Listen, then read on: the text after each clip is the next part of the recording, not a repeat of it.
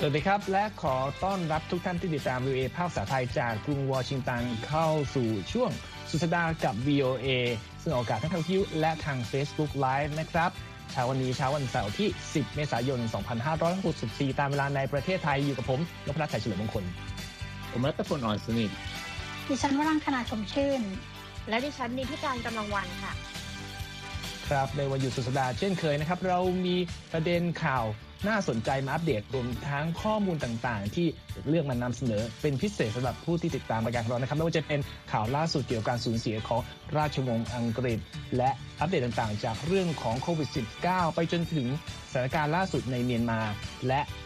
ความรู้น่าสนใจเกี่ยวกับเรื่องวิทยาการด้านวิทยาศาสตร์ที่เป็นเรื่องเกี่ยวกับการใช้คลื่นสมองในการเชื่อมต่ออุปกรณ์ต่างๆ เป็นต้น และ เรื่องข่าวบันเทิงที่เกิดขึ้นในสหรัฐที่หลายคนน่าจะสนใจนะครับ นั้นเพื่อไม่การเสียเวลาเลยมาเริ่มเรื่องของการสูญเสียของราชวงศ์อังกฤษกันก่อนเลย ซึ่งคุณรัตพลมีข้อมูลมานำเสนอใช่ไหมครับครับสำนักพระราชวังบักกิงแฮมของอังกฤษนะครับได้มีแถลงการณ์ครับว่าเจ้าชายฟิลิปดยุคแห่งเอดินบะระซึ่งเป็นพระสวามีของสมเด็จพระชินีนาถอลิซาเบธที่สองนะครับได้สิ้นพระชนนะ สิริอายุ 99 ปีนะครับโดยจากไปอย่างสงบนะครับตามแถลงการของพระราชวังบักกิงแฮม ซึ่งก่อนหน้านี้พระองค์ก็ทรงเขาเข้าออกโรงพยาบาลนะครับ และล่าสุดก็คือก่อนสิ้นพระชนก็เดินทางมารักษาตัวอยู่ที่พระราชวังใกล้ชิดกับสมาชิกราชวงศ์เมื่อกลางเดือนนี้นะครับเมื่อกลางเดือนมีนาคมนะครับ ก่อนที่จะ สิ้นพระชนไปจากอย่างสงบนะครับ ก็นำความสูญเสียแล้วก็เศร้าโศกมาให้กับประชาชนทั่วโลกนะครับ ทางพระชวังบักกิงแฮมก็ได้ออกแถลงการนะครับว่าสมาชิกพระชวงศ์ทุกพระองค์ก็ร่วมกับประชาชนทั่วโลกนะครับในการแสดงความเศร้าเสียใจจากการจากไปครั้งนี้ของเจ้าชายฟิลิปนะครับ ประวัติของเจ้าชายฟิลิปนะครับ พระสวามี เคียงคู่กับควีนเอลิซาเบธที่สองมายาวนานกว่า 7 ทศวรรษนะครับ ก็มีเรื่องราวมากมายนะครับ คนรุ่นเราๆนี่อาจจะไม่ได้ทราบถึงเรื่องราวพระราชประวัติของเจ้าชายฟิลิปสักเท่าไหร่นะครับ เพราะว่าโตมากับเรื่องราวของราชวงศ์อังกฤษในยุคของเจ้าหญิงไดอาน่าแล้วก็เจ้าฟ้าชายชาร์ลส์แล้วนะครับ แต่ว่าได้เริ่มเรียนรู้เกี่ยวกับประวัติของเจ้าชายฟิลิป ก็ต้องให้บท ของ The Crown ซึ่งเป็นซีรีส์ของ Netflix นะครับเหมือนเป็นสะพานทอดเอ่อ generation ของคนจะได้รู้จักเจ้าชายฟิลิปมากขึ้น แล้วก็การสูญเสียครั้งนี้ก็ทำให้คนเนี่ยได้เรียนรู้ถึง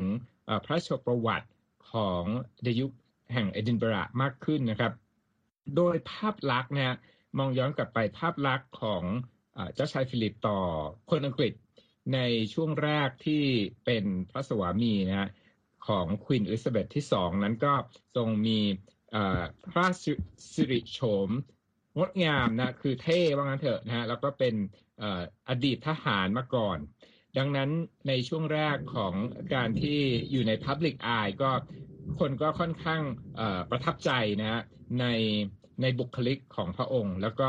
ถือว่าเป็นส่วนที่เพิ่มเติมราชวงศ์อังกฤษมานะ แล้วก็ทรงมีบทบาทสำคัญในหลายเรื่องครับคุณพรัตเพราะว่าในช่วงที่พระบิดาของควีนอลิซาเบธที่สองเสียชีวิตลงเนี่ย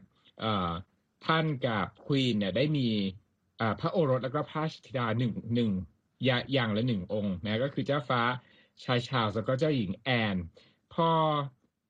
พระราชบิดาของควีนอลิซาเบธที่สองสวรรคต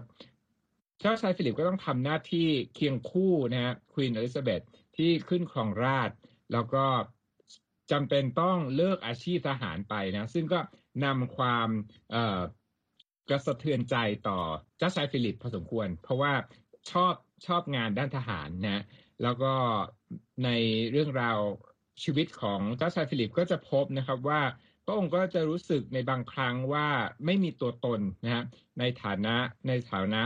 สวามีของควีนจะต้องเดินห่างกันก็ต้องห่างสามก้าวนะแล้วก็เคยให้สัมภาษณ์ว่าในทางรัฐธรรมนูญแล้วเนี่ยบทบาทในฐานะของพระองค์เนี่ยแทบจะไม่มีตัวตนเลยนะและความหวานของเจ้าชายฟิลิปกับควีนอลิซาเบธที่สองนั้นก็ไม่ค่อยมีพบเห็นบ่อยครั้งในสายตาประชาชนเท่าที่ควรนะครับ แต่ว่า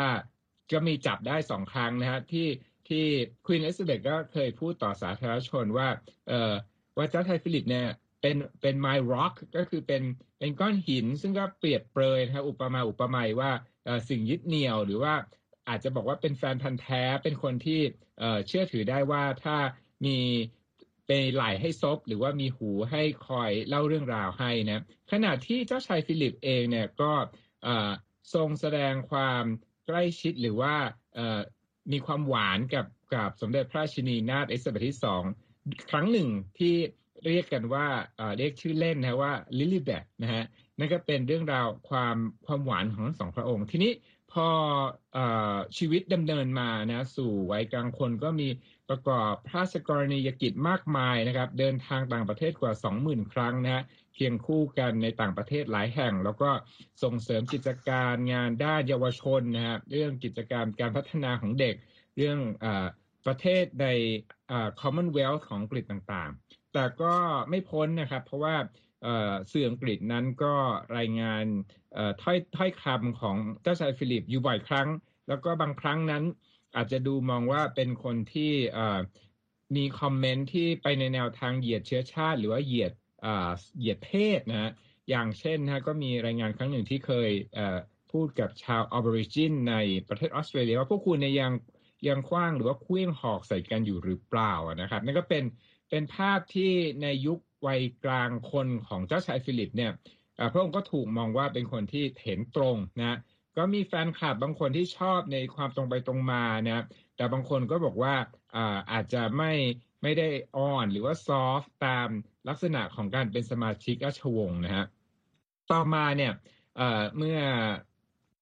ท่านอายุมากขึ้นนะก็ครอบครัวก็ได้ใหญ่ขึ้นนะเจ้าฟ้าชายชาลส์ก็อภิเษกสมรสกับเจ้าหญิงไดอาน่าก็เป็นข่าวพาดหัวทุกคนทั่วโลกรู้จักนะแต่ว่าก็มีความสลับซับซ้อนในความสัมพันธ์ของครอบครัวนะ ราะว่าเจ้าชายฟิลิปเองเนี่ยเข้าใจว่าก็คงจะมีความเข้าอกเข้าใจเจ้าหญิงไดอาน่าพอสมควรเลยทีเดียวในฐานะที่แต่งงานเข้ากับราชวงศ์ซึ่งบทบาทนี่ก็เหมือนก็อยู่ในเงานะของคู่สมรส แล้วก็สนับสนุนบทบาทของไดอาน่าแต่ว่าความซับซ้อนหรือว่าเรื่องก็มีความยากขึ้นมานิดนึง เพราะว่าเจ้าหญิงไดอาน่านั้นก็ชีวิตของเธอก็มีเรื่องราวที่ ท้ายสุดบ้านปลายชีวิตก็คือจบลงด้วยอุบัติเหตุรถยนต์ แล้วก็ทางฝ่ายพ่อของโดดี้อัลฟาเยดที่อยู่ในรถยนต์คันเดียวที่ประสบอุบัติเหตุกับไดอาน่านั้นก็กล่าวพาดพิงนะฮะราชวงศ์อังกฤษก็ทำให้มีความขมขื่นใจนะฮะในในเรื่องนี้ แถมนะฮะช่วงช่วงปลายชีวิตของเจ้าชายฟิลิปนะฮะ ก็ยังมีเรื่องทุกข์อีกเรื่องหนึ่งของราชวงศ์อังกฤษก็คือเรื่องของแฮร์รี่และเมแกนที่ในที่สุดแล้วเนี่ยต้องอยุติบทบาทการเป็นสมาชิกราชวงศ์ไปนะพร้อมด้วยสัมภาษณ์โอปราห์วินฟรีที่เราเคยพูดกันก่อนหน้านี้นะ ที่มีการพาดพิงถึงการเหยียดสีผิวในในครอบครัวของราชวงศ์อังกฤษก็ทำให้เมแกนเนี่ยรู้สึกกดถูกกดดันนะครับ สภาพจิตใจของเธอเนี่ยก็บอบช้ำมากนะ จากจากเรื่องราวครั้งนี้นะ เจ้าชายฟิลิปนั้นเนี่ย ทรงจริงๆแล้วเนี่ยทรงมีเครือญาติในยุโรปเนี่ย คือกว้างขวางมาก แล้วก็ถ้านับกันจริงๆเนี่ยก็คือทั้งคู่นะทั้งควีนอลิซาเบธที่สองแล้วก็ Prince ฟิลิปเนี่ยต่างเป็นหลานของควีนวิกตอเรียของอังกฤษทั้งคู่เลยนะครับ เจ้าชายฟิลิปเนี่ยท่านก็มีมียศนะครับมีเป็นเชื้อพระวงศ์เหมือนกันคือคือเกิดที่กรีซนะที่เกาะคอฟูของกรีซโดยที่ท่านเนี่ยเป็นเป็นหลานชายของ กษัตริย์ของกษัตริย์แห่งกรีซนะครับสืบทอดไปสายนั้นเนี่ยคือสืบทอดมาจากเดนมาร์กเลยทีเดียวนะครับ ในขณะเดียวกันแม่ของเจ้าชายฟิลิปนั้นก็คือเจ้าหญิงแอลิสซึ่งก็คืออทรงมีจะมีความต้องการที่จะตั้งศาสนาของเธอเป็นแม่ชี บั้นปลายชีวิตก็ได้ได้อยู่กับแม่ที่พระราชวังบักกิงแฮม แล้วก็เจ้าหญิงอลิสที่เป็นพระมารดาของเจ้าชายฟิลิปเนี่ย ก็ทรงสิ้นพระชนม์ที่พระราชวังบักกิงแฮมที่อังกฤษนะครับท้ายสุดนะครับอยากจะฝากไว้นะว่าประชาชนชาวอังกฤษนั้นก็แสดงความเสียใจอย่างสุดซึ้ง รวมทั้งประชาชนทั่วโลกนะครับ แล้วก็เจ้าชายฟิลิปนั้นก็เป็นที่จดจำนะฮะท่านเกือบจะอายุครบ 100 ปีแล้วครับ ถ้าวันที่ 10 มิถุนายนก็จะครบ 100 ปี คิดว่าทางการอังกฤษก็คงมีข่าวออกมานะครับ ว่ากิจกรรมงานงานลำลึกเจ้าชายฟิลิปนั้นจะเป็นอย่างไรจากนี้ต้องรอติดตามกันครับขอบคุณครับคุณรัตพลจากประเด็นของข่าวใหญ่ในอังกฤษเรามาดูเรื่องของโควิด -19 ซึ่งในสหรัฐ วันนี้มีประเด็นข่าวเกี่ยวกับปัญหาการแจกจ่ายวัคซีนของจอร์นสันแอนด์จอร์นสันใช่ไหมครับ คุณนิติการ ค่ะนี่เป็นความเคลื่อนไหวเกิดขึ้นในสหรัฐเลยนะคะ เพราะว่าตอนนี้รัฐจอร์เจียและอีกประมาณอีก 3 รัฐนะคะ ก็ติดตามสถานการณ์การเข้ารับวัคซีนจอร์นสันแอนด์จอร์นสันเพราะว่ามีรายงานเมื่อวันพุธนะคะ มีผู้รับวัคซีน 8 คนในรัฐจอร์เจียมีอาการหลังจากเข้ารับวัคซีน นอกจากนี้นะคะ ไม่ใช่แค่ในจอร์เจีย ยังมีอีก 3 รัฐที่ว่าก็คือรัฐนอร์ทแคโรไลนาไอโอวาและโคโลราโดนะคะ เพราะว่าคนที่ฉีดวัคซีนจอห์นสันแอนด์จอห์นสันปุ๊บ เป็นลมค่ะไปหลายคนหลังจากรับวัคซีนนะคะ และในรัฐจอร์เจียโดยเฉพาะเนี่ยหนึ่งในผู้มีอาการทั้งหมด 8 รายก็คือต้องเข้าไปประเมินอาการในโรงพยาบาลก่อนจะถูกส่งกลับบ้านไปนะคะทำให้ทางการจอร์เจียตอนนี้ต้องระงับการฉีดวัคซีนจอห์นสันแอนด์จอห์นสันเพื่อเฝ้าระวังเอาไว้ก่อนนะคะ อย่างไรก็ตามทางสำนักงานสาธารณสุขจอร์เจียยืนยันว่าตอนนี้ก็ยังไม่มีเหตุผลที่ยืนยันว่าวัคซีนนี้มีความผิดปกตินะคะ ต้องมีการตรวจสอบ ถึงพื้นที่เข้ารับวัคซีนด้วยอย่างเช่นอาจจะมีว่าอากาศมันร้อนเกินไป ในตอนที่เข้ารับวัคซีนก็เลยทำให้เป็นลมหรือไม่ ก็ยังต้องเป็นประเด็นที่ต้องติดตามกันต่อไปนะคะสำหรับกรณีของจอห์นสันและจอห์นสันค่ะขอบคุณครับคุณนิติการจากเรื่องของโควิด -19 ในสหรัฐเรามาดูเรื่องของสถานการณ์การควบคุมการระบาดในต่างประเทศกันบ้าง ซึ่งคุณวรังคณามีอัปเดตจากหลายประเทศมาฝากนะครับ ค่ะนายกรัฐมนตรีญี่ปุ่นนะคะ ประกาศในวันศุกร์ว่าจะมีการประกาศสถานการณ์กึ่งฉุกเฉินในกรุงโตเกียวเป็นเวลาหนึ่งเดือนนะคะ เพื่อรับมือกับการระบาดของโควิด -19 ที่เพิ่มสูงขึ้น โดยนายโยชิฮิเดะสุกะนะคะ ผู้นำญี่ปุ่นก็ระบุว่ามาตรการใหม่นี้จะจำกัดชั่วโมงเปิดของบาร์แล้วก็ร้านอาหารนะคะ แล้วก็กำหนด โทษปรับสำหรับผู้ละเมิดกฎด้วย เพราะว่าผู้ติดเชื้อในกรุงโตเกียวเนี่ยนะคะ หลายคนมีประวัติว่าเกี่ยวข้องกับสถานที่เที่ยวกลางคืนเหล่านี้นะคะนายสุกะยังกล่าวอีกว่ามาตรการใหม่นี้มีความจำเป็นค่ะเนื่องจากอัตราการระบาดของเชื้อโคโรนาไวรัสนะคะ ได้พุ่งสูงขึ้นโดยเฉพาะเชื้อไวรัสที่กลายพันธุ์นะคะ โดยก่อนหน้านี้ญี่ปุ่นเนี่ยไม่เคยประกาศใช้มาตรการจำกัดอย่างคุมเข้มมาก่อนนะคะ แต่ในด้านเยอรมนีนะคะรัฐมนตรีการรัฐมนตรีว่าการกระทรวงสาธารณสุขก็ระบุค่ะว่าเยอรมนีเนี่ยต้องใช้มาตรการล็อกดาวน์นะคะปิดเมืองทั่วประเทศ เพื่อจำกัดการระบาดของโควิด -19 ระลอกที่ 3 นะคะซึ่งขณะนี้แผนกผู้ป่วยวิกฤตในโรงพยาบาลของเยอรมนีเนี่ยมีมีผู้ป่วยใหม่ 4,500 คนในช่วงสัปดาห์ที่ผ่านมา ส่วนใหญ่เป็นผู้ป่วยอายุน้อยนะคะ อย่างไรก็ตามมาตรการปิดเมืองครั้งใหม่นี้นะคะ ก็ได้รับ การสนับสนุนจากรัฐบาลกลางของประเทศ แต่ว่าผู้นำในระดับภูมิภาคกลับไม่เห็นด้วยนะคะ แล้วก็สนับสนุนมาตรการคลายล็อกดาวน์มากกว่านะคะ ส่วนในอินเดียนะคะ ใกล้บ้านเราก็สร้างสถิติผู้ป่วยโควิด -19 ต่อวันสูงที่สุดนะคะ กว่า 1 3 0 0 0 0 คน มากกว่าที่เคยบันทึกไว้ในวันพฤหัสบดีที่ผ่านมานะคะ ส่วนความคืบหน้าในเรื่องวัคซีนค่ะ คุณนพรัตน์ขณะนี้ก็มีหลายประเทศนะคะ ได้ออกแนวทางการใช้วัคซีนแอสตราเซเนกาหลังจากที่องค์การยาแห่งสหภาพยุโรปหรือ EMA เนี่ยนะคะ ได้ระบุว่าวัคซีนดังกล่าวมีความเชื่อมโยงกับการเกิดลิ่มเลือดนะคะ ถึงแม้ว่าจะเป็นกรณีที่พบได้น้อยมากก็ตาม แต่ก็อาจจะทำให้ถึงชีวิตได้นะคะ โดยในเรื่องนี้อังกฤษระบุว่าจะนำวัคซีนแอสตราเซเนกาเนี่ยนะคะโทษค่ะจะนำวัคซีนสูตรอื่นนะคะมาฉีดให้ประชาชนที่มีอายุต่ำกว่า 30 ปี แทนแอสตราเซเนกานะคะ ส่วนนักวิจัยของมหาวิทยาลัยอ็อกซ์ฟอร์ดก็ระงับการทดลองวัคซีนสูตรนี้กับเด็กและวัยรุ่นไปแล้วนะคะ ทางด้านสเปนและฟิลิปปินส์ก็บอกว่าจะฉีดของจะฉีดวัคซีนแอสตราเซเนกาเนี่ยให้กับประชาชนอายุ 60 ปีขึ้นไปเท่านั้น ซึ่งในเรื่องนี้นะคะอะองค์การยาแห่งสหภาพยุโรปเนี่ยก็ย้ำนะคะว่าประโยชน์ของวัคซีนเนี่ยก็ยังมีมากกว่าความเสี่ยง โดยอัตราการเกิดลิ่มเลือดเนี่ยนะคะ ได้เกี่ยวข้องกับการเสียชีวิตของผู้คนไปแล้วอย่างน้อย 14 คนค่ะครับเสียงของคุณนพรัตน์มีปัญหานะผมจะ pick up ต่อไปเลยนะครับ เรื่องต่อไปก็ยังคงเกี่ยวข้องกับโคโรนาไวรัสนะครับ เป็นเรื่องราวที่ผ่านมากว่าปีแล้วนะครับ คุณ วรัคณาเกี่ยวข้องกับโคโรนาไวรัสแล้วก็ผู้สังเกตการทางสังคมเนี่ยก็ได้เห็นปรากฏการณ์ของการปักใจเชื่อทฤษฎีสมคบคิดหรือว่าข้อมูลเท็จนะหรือว่าข่าวที่แต่งขึ้นคนจินตนาการขึ้นมาเพื่อเผยแพร่ ก็ได้เห็นตัวอย่างนะแล้วก็มีการทำวิจัยเรื่องความคิดเห็นของประชาชนกันมากขึ้นเรื่อยๆนะครับ ตัวอย่างหนึ่งนะที่ ยืนยันว่าคนนั้นเชื่อในทฤษฎีของสมคบคิดก็เช่นนะครับ ว่าชาวอเมริกันที่ทำแบบสอบถามกับ Pew Research Center เมื่อเดือนมิถุนายนนะบอกว่าหนึ่งในสี่ของพวกเขาเนี่ยเชื่อว่าการระบาดของโคโรนาไวรัส มีที่มาจากความจงใจให้เกิดขึ้นนะฮะในระดับที่เรื่องนี้มีความเป็นไปได้หรือว่าเป็นไปเช่นนั้นอย่างแน่นอนนะครับ นอกจากนั้นแล้วนะครับ พวกนักรณรงค์ต่อต้าน วัคซีน ก็มีจำนวนมากนะครับ ถึงขั้นรณรงค์ไปบล็อกกิจกรรมคลินิกฉีดวัคซีนที่ Dodger Stadium ที่เอลเอมาก่อนหน้านี้แล้วคลินิกนั้นก็ต้องระงงับการฉีดวัคซีนไปหนึ่งวันนะนั่นยังไม่รวมถึงการเผาเสาสัญญาณโทรศัพท์นะ 5G เพราะว่าในยุโรปนั้นมีหลายคนเชื่อครับว่าสัญญาณ 5G นั้นเนี่ยจะทำให้มีการระบาดของโคโรนาไวรัสนะ ผู้เชี่ยวชาญกล่าวนะว่า ปรากฏการณ์นี้เนี่ย หรือว่าเรียกได้ว่า infodemic ก็คือ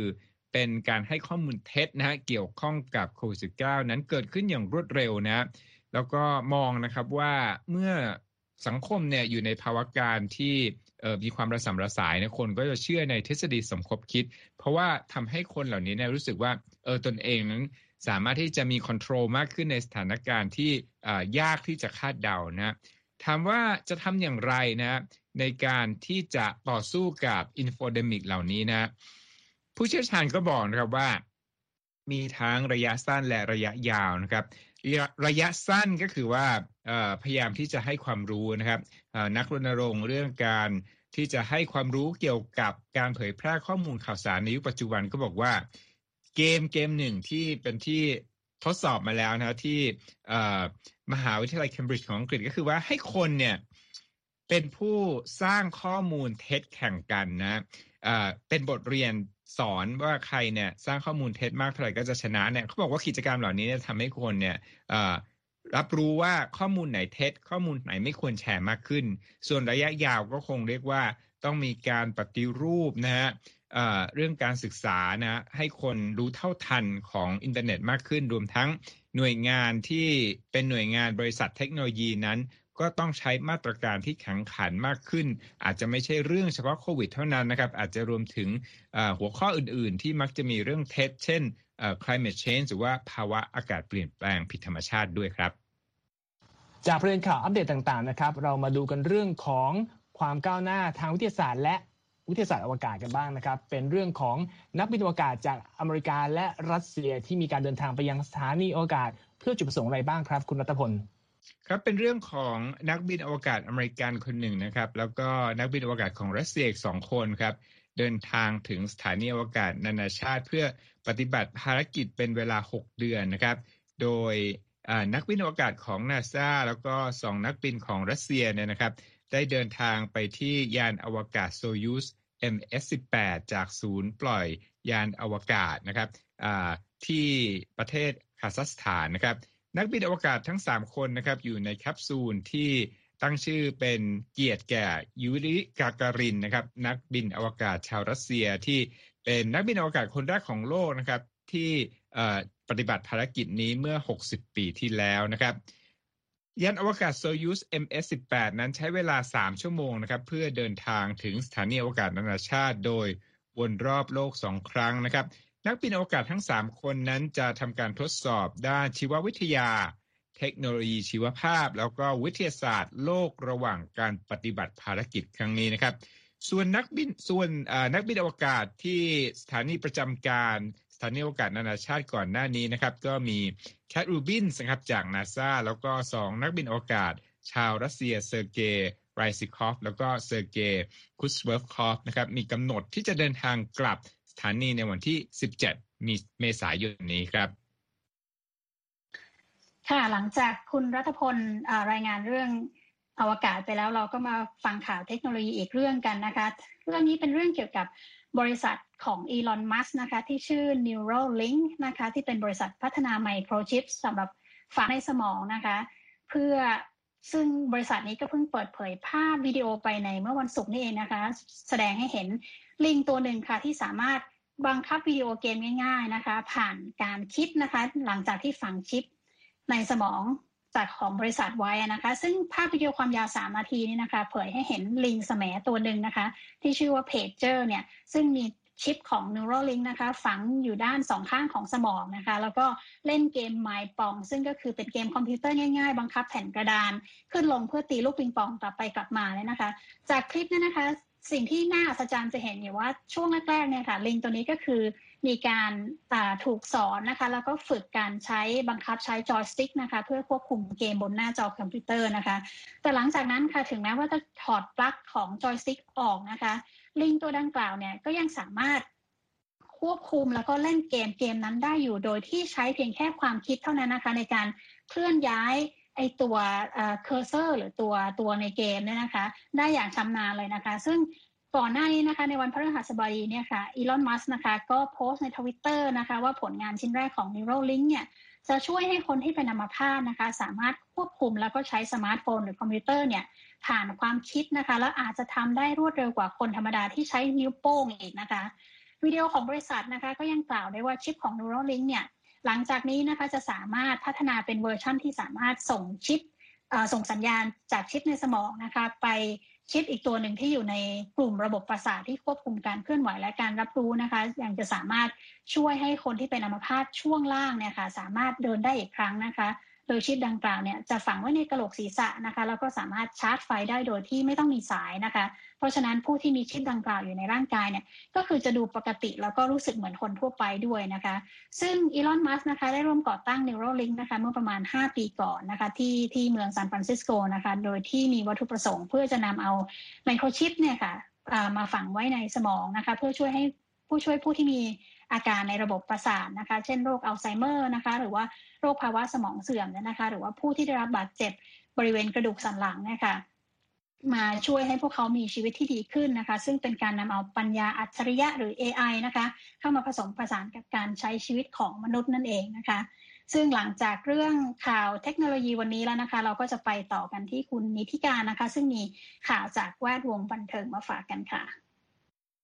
ค่ะต้องมาเข้ากันที่ประเด็นบันเทิงนะคะ ในสหรัฐกันเลยไปที่การเข้าสวนสนุกกันดีกว่า เพราะว่าเราเพิ่งมีข่าวดีมาช่วงสัปดาห์ก่อนนะคะ ว่าดิสนีย์แลนด์จะกลับมาเปิดกันแล้วนะคะ แต่ว่ามีอีกหนึ่ง theme park กันนะคะ ก็คือ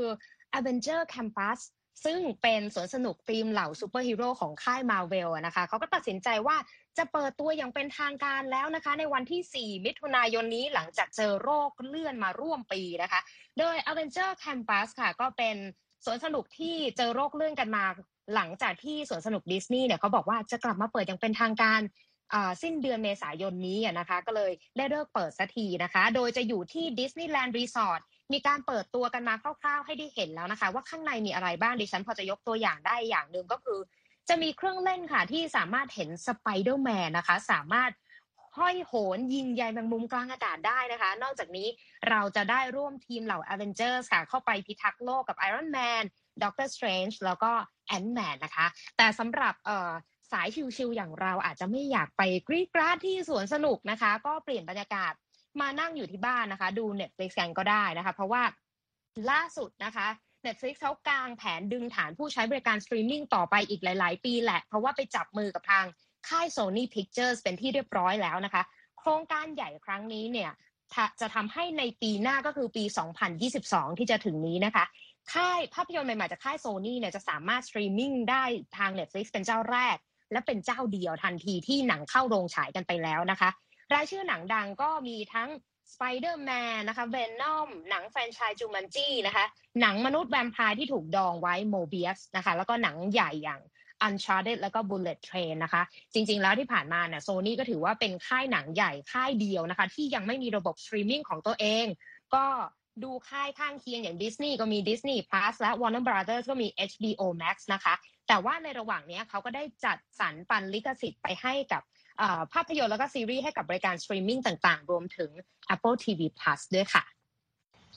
ครับครบถ้วนกระบวนความ ข้อมูลต่างๆ ที่เรานำมาเสนอในรายการวันนี้แล้วนะครับ หากต้องการข้อมูลเพิ่มเติม ติดตามได้ที่ va thai com หรือแพลตฟอร์มต่างๆ ไม่ว่าเป็น YouTube Facebook หรือ Instagram นะครับ วันนี้เราสี่คนต้องขอลาไปก่อน ขอให้ทุกท่าน พักผ่อนมาอยู่สุดสัปดาห์อย่างมีความสุขนะครับ สวัสดีครับ สวัสดีค่ะ สวัสดีค่ะ ครับและที่จบไปก็คือรายการจาก Voice of America ภาคภาษาไทย หากคุณผู้ฟังต้องการฟังรายการในวันนี้อีกครั้ง สามารถเข้าไปได้ที่เว็บไซต์ voa thai com และคลิกที่โปรแกรมของเราครับ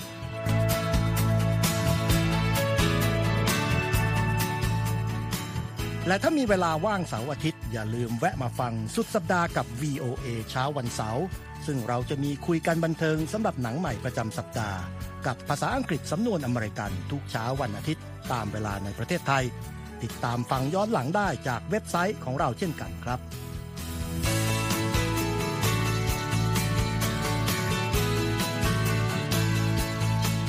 และสำหรับคุณผู้ฟังที่ชอบเรียนรู้ภาษาอังกฤษ ตอนนี้เรามีคอลัมน์พิเศษ Let's Learn English ซึ่งเปิดโอกาสการเรียนรู้และฝึกทักษะภาษาอังกฤษ ในรูปแบบที่ถูกออกแบบโดยผู้เชี่ยวชาญตามมาตรฐานการศึกษาของอเมริกา เพื่อให้เนื้อหาเหมาะสมสำหรับผู้เริ่มเรียนภาษาอังกฤษ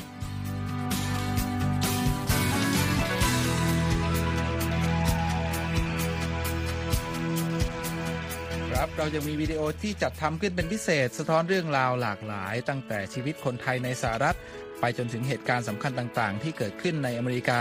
มาเสนอเป็นประจำ ซึ่งติดตามได้ทั้งทางเว็บไซต์ voa thai com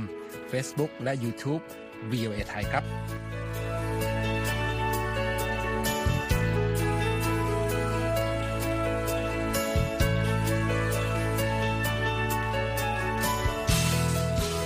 ไม่ใช่แค่นั้นนะคะ เรายังมี Facebook Live ให้ชมการออกอากาศสดจากกรุงวอชิงตัน และยังมี Instagram สะท้อนมุมมองสังคมและวัฒนธรรมอเมริกัน บอกเล่าเรื่องราวที่น่าสนใจผ่านภาพถ่ายจากทั่วทุกมุมโลก ให้แฟนรายการได้ฟอลโล่กันด้วยค่ะ